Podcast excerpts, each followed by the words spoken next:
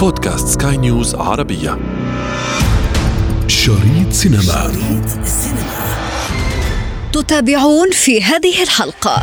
مخرج فلسطيني معروف عمل أكتر من فيلم عن الحصار في غزة لأنه أول أفلامه كان مقيم ساعتها في غزة. عندما يكون الهدوء هو الموت فده يعني أقصى أنواع السخرية لكنها زي ما قال المتنبي ضحك كالبكاء. شريط سينما. Lights, camera, action.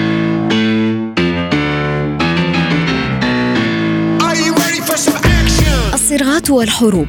كوارث إنسانية وهواصف من الألم والمهاناة كتبها القدر وسطرها البشر في شريط سينمائي. لقد رأيناها تترجم في أعمال بثتها على شاشتنا الصغيرة ولحقناها إلى الشاشات الكبيرة. أنا ابتسام العكريمي وهذه حلقة جديدة من بودكاست شريط سينما على سكاي نيوز عربية. لا تفوت الأمر. You've heard of Colonel Walter E. Kurtz? Your mission is to terminate the Colonel's command. Terminate. Terminate with extreme prejudice. هناك حيث تتجمع القصص الإنسانية على عمق وجعها لتضخ دماء جديدة في شرايين دور العرض وفي السينما العربية سنضرب لكم الكثير من الأمثال ونعيدها إلى ذاكرتكم مثل ما فعلنا مع الناقد الفني طارق الشناوي العديد الحقيقة وبالذات من المخرجين سواء الفلسطينيين أو حتى العرب وهناك أيضا إطلالات أجنبية أو أوروبية على الحدث. بس كل ما فيها إسرائيل نفسها لها إطلالة مغايرة للعرب قطعا والفلسطينيين. ولكن مع الزمن في أكتر من عمل فني. مثلا ايليا سليمان ده مخرج مهم جدا. عنده يد إلهية. عندك مثلا هاني أبو أسعد مخرج فلسطيني من المخرجين المهمين جدا. عمل عمر وابو قبل عمر الجنة الآن. وبالمناسبة خد أكثر من جائزة عالمية. هاني أبو أسعد. رشيد مشهراوي أيضا مخرج فلسطيني معروف عمل أكثر من فيلم عن الحصار في غزة لأنه أول أفلامه كان مقيم ساعتها في غزة اللي هو في مطلع الألفية الثالثة. كان لا يزال في غزة فعمل تحت الحصار وعرض في مهرجان كان. توفيق صالح هو مخرج مصري لكن عمل فيلم إنتاج سوريا إنتاج مؤسسه السينما السورية اسمه المخدوعون عن قصة لغسان كنفاني وهو كاتب فلسطيني معروف نعم. ولا تزال لم تتوقف السينما عن مواجهة ومواكبة ما يجري لكن بيظل إن اللحظة اللي إحنا بنعيشها حاليا واللي بيحصل لأهالينا في غزة أعتقد إنه بيستتبع فيلم تسجيلي أكتر من كونه فيلم سينمائي درامي لأن دي أحداث متلاحقة من الصعب إنك أنت تنتظر قليلا ثم تحيلها إلى عمل روائي. أظن إن السينما التسجيلية موجودة. وأنا عندي إحساس إنه أكيد في كاميرات من الفلسطينيين وأيضا من الزملاء الصحفيين اللي بيغطوا الحدث وبينهم عرب وأجانب. الكاميرا بتصور الأحداث. ممكن أن تتحول بعد أيام أو أسابيع إلى أفلام تسجيلية تملأ الساحة. اليوم عندما نتحدث مثلا عن أبرز الأفلام أفلام الحروب نستذكر الفيلم الأهم تقريبا في تاريخ السينما فيلم 19 17 أو 1917 هذا مزبوط. الفيلم خد الأوسكار. بالضبط هذا الفيلم كان يمتاز بتكنيك الوان شوت. آه، المصور السينمائي روجر آه، ديكنز مثل هذه الأفلام لماذا ظلت محفورة بالذاكرة؟ بصي برغم إن أنت بتتكلم على الحرب العالمية الأولى صحيح. يعني حتى مش الثانية يعني أغلب أفلامنا زي العسكري ريان أيضا وده فيلم حصل على الأوسكار من الأفلام المهمة بس عن الحرب العالمية الثانية. الأفلام فعلا اللي بتقدم مع مرور الزمن تبحث عن عمق الحكاية وليست الحكاية. في النهاية هتلاقي الأفلام دي بتنظر للأمر بأسلوب إنساني اجتماعي عن البشر حتى اللي هم لا يحملوا السلاح. لكن محاصرون. هم دول اللي بيبقوا الأبطال. حتى لو أنت بعيون عندما تطل على الحدث حتى بعيون عسكرية بيظل الإنسان داخل ال- العسكري هو البطل. يعني حتى الشخصيات العسكرية عندما تقدم بيظل الجانب الإنساني فيها هو يحتل المساحة الأكبر وهو المعبر رقم واحد. ويمكن ده اللي فعلا اللي جعل الأفلام زي 1917 اللي هو يعني الحرب العالمية الأولى طبعا غير الحرب العالمية الثانية. في الأولى. كانت لسه السينما بتحبو. فما تقدمتش أفلام كتيرة لكن عنها أغلب الأفلام كانت تتوقف عند الحرب العالمية الثانية ولكن فعلا عندما نطل على الحرب سنجد 1917 برغم ما نتكلم عن الحرب العالمية الأولى لكنه اللي اداله الزمن واللي اداله أن يعبر أكثر من 100 عام في الذاكرة هو إنه يتوقف عند الإنسان ومعاناته. شريط سينما امتدت عروق الأعمال التي توثق الصراعات الدموية والحروب بحلة تختلف في سردها لما عانته الشعوب في كل مرة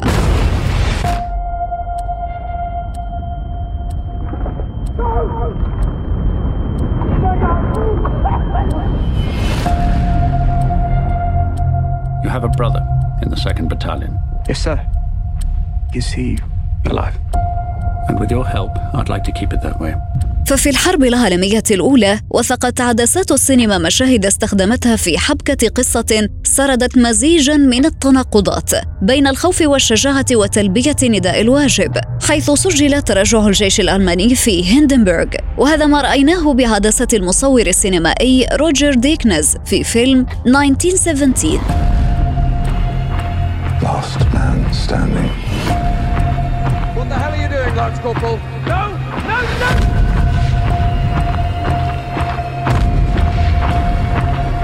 If you fail, it will be a massacre. في بقعة أخرى من بقاع هذا العالم الفسيح صورت عدسات المخرج فرانسيس فورد كوبولا صور الخراب والدمار الذي أحدثته حرب الفيتنام You've heard of Colonel Walter E. Kurtz? Your mission is to terminate the Colonel's command. Terminate. Terminate with extreme prejudice. هول تلك المشاهد الصعبة بقصصها جعلت النقاد يجزمون أن فيلم أبوكاليبس ناو كان من أفضل الأفلام التي صورت ذلك الحدث المحزن وفي ذلك تتعدد الأسباب. لأن هو بيستند إلى مقدس ديني وجد صدى آه، لأنه بيحكي تاريخ ال- البشرية أيضا. يعني هو لم تكن تتناول حدث لحظي بقدر ما كانت تتناول الحياة كلها في عمقها بهذا المنظور الديني في سفر الرؤيا الآن. هو ده الحقيقة اللي فعلا منح الفيلم هذا العمق لأنه في ضمير البشر ايا ما كنت مؤمن أو ملحد مسلم أو مسيحي أو يهودي ايا ما كانت الديانة حتى لو لم تكن هناك ديانة ولكن أنت بتحكي تاريخ البشر من خلال الوجدان ومن خلال الإحساس اللي عشان كده فعلا الفيلم توج بسعفه كان وهو من الأفلام العصية على النسيان هل كان في صراع بين الروايات الدرامية في تجارب السينما والحرب؟ يعني هل كان في تعارض فيما قدم للجمهور من مادة سينمائية فنية وما شهده الواقع من أحداث؟ ده سؤال مهم جدا. لأنه فعلا هل إحنا بنقدم الحقيقة ولا بنقدم رؤيتنا للحقيقة؟ اللي هي ليست بالضرورة كل الحقيقة. في العالم كله لا لا يستطيع أي سينمائي أن يتحرر لا من انتمائه الفكري ولا انتمائه الوطني ولا انتمائه السياسي ولا الديني حتى. فأنا بعتقد إن الأفلام غالبا بيدخل فيها الخاص والعام. الحدث كما ما هو موجود وموثق مثلا قبل وجود الفضائيات كان موجود على صفحات الجرائد. كويس؟ ده توثيق.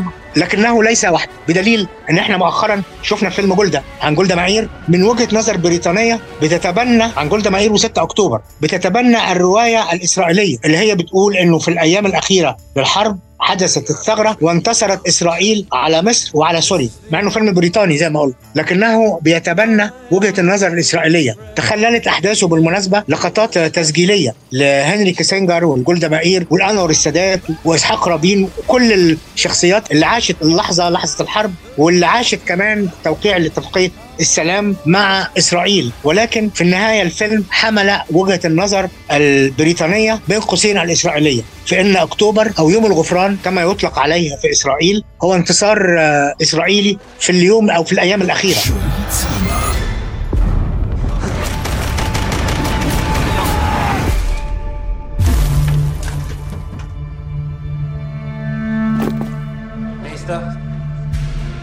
Paul Bäumer. Möchte noch nicht loslegen.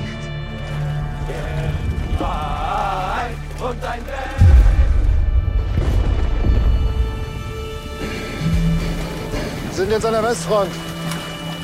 وعلى الجبهة الغربية يبدو كل شيء هادئ وبارد لا سلام ولا كلام سوى رائحة الموت التي تبنت صمتا رهيبا وبات يخيم على المكان ففي جبهة الحرب لن يظل لك صديق أو حبيب ولن ترى سوى أشلاء تكسوها ألوان حمراء تميل إلى السواد أحيانا إنها ألوان النهاية.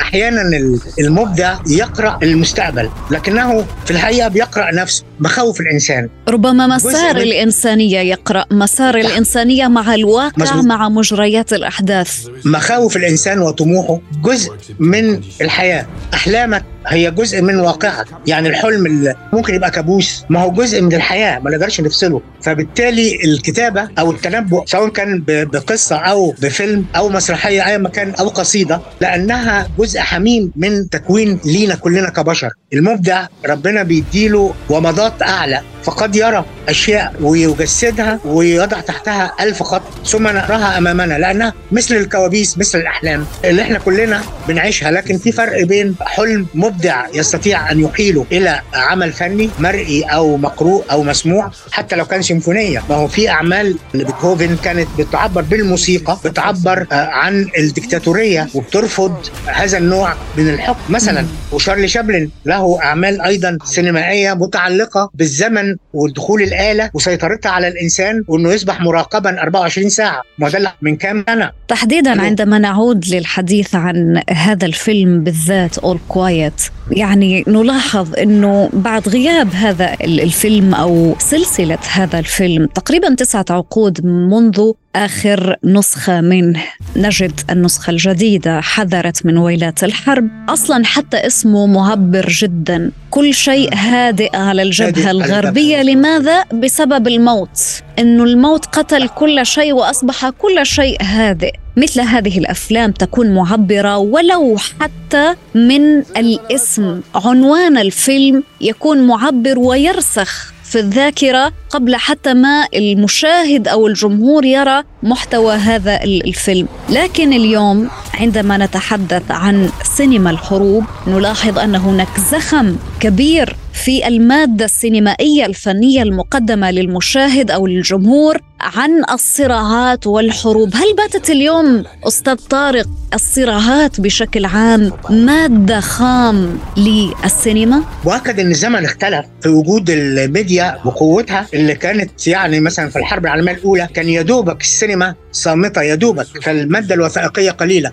في العالمية الثانية زادت شوية لكن الآن أصبحنا في عالم كل لحظة فيه موثقة. ده هينعكس بالضرورة على نوعية الإبداع. يمكن عودة على بدء على كل شيء هادئ على الجبهه الغربية السخرية المريرة. اللي حملها العنوان. هي سخرية لكنها تمام. مريرة وسوداء. إنه هو هادئ بسبب الموت. لأن الهدوء دايما بيرتبط عندنا في الذاكرة العالمية مش الشرقية العالمية. الهدوء بالسكينة وبالراحة. لكن بالإيجابية. عندما يكون أيوه. عندما يكون الهدوء هو الموت فده يعني أقصى أنواع السخرية. لكنها زي ما قال المتنبي ضحك كالبكاء. بكاء فيها واضح من العنوان. اللي هو نعم. يحمل إيحاء أكثر مما يحمل من تصريح. هو إيحاء. تتأمله ثم تكتشف معناه عندما ترى أو تقرأ العمل الفني. ما حاجة الإنسان اليوم لرؤية أعمال فنية تتحدث عن الحروب والصراعات؟ أو لماذا لدينا هذا الهاجس الذي دائما ما يميل إلى أفلام جديدة تسرد حقبة معينة؟ هل هو يا ترى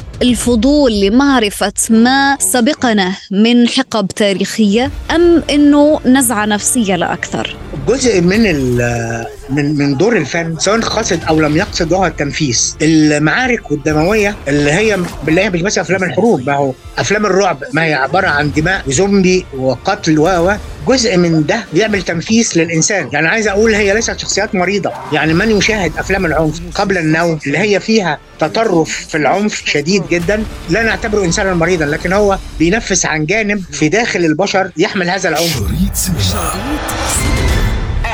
انتظرونا. المزيد من الأفلام لدينا في شريط سينما. شريط سينما. شريط سينما.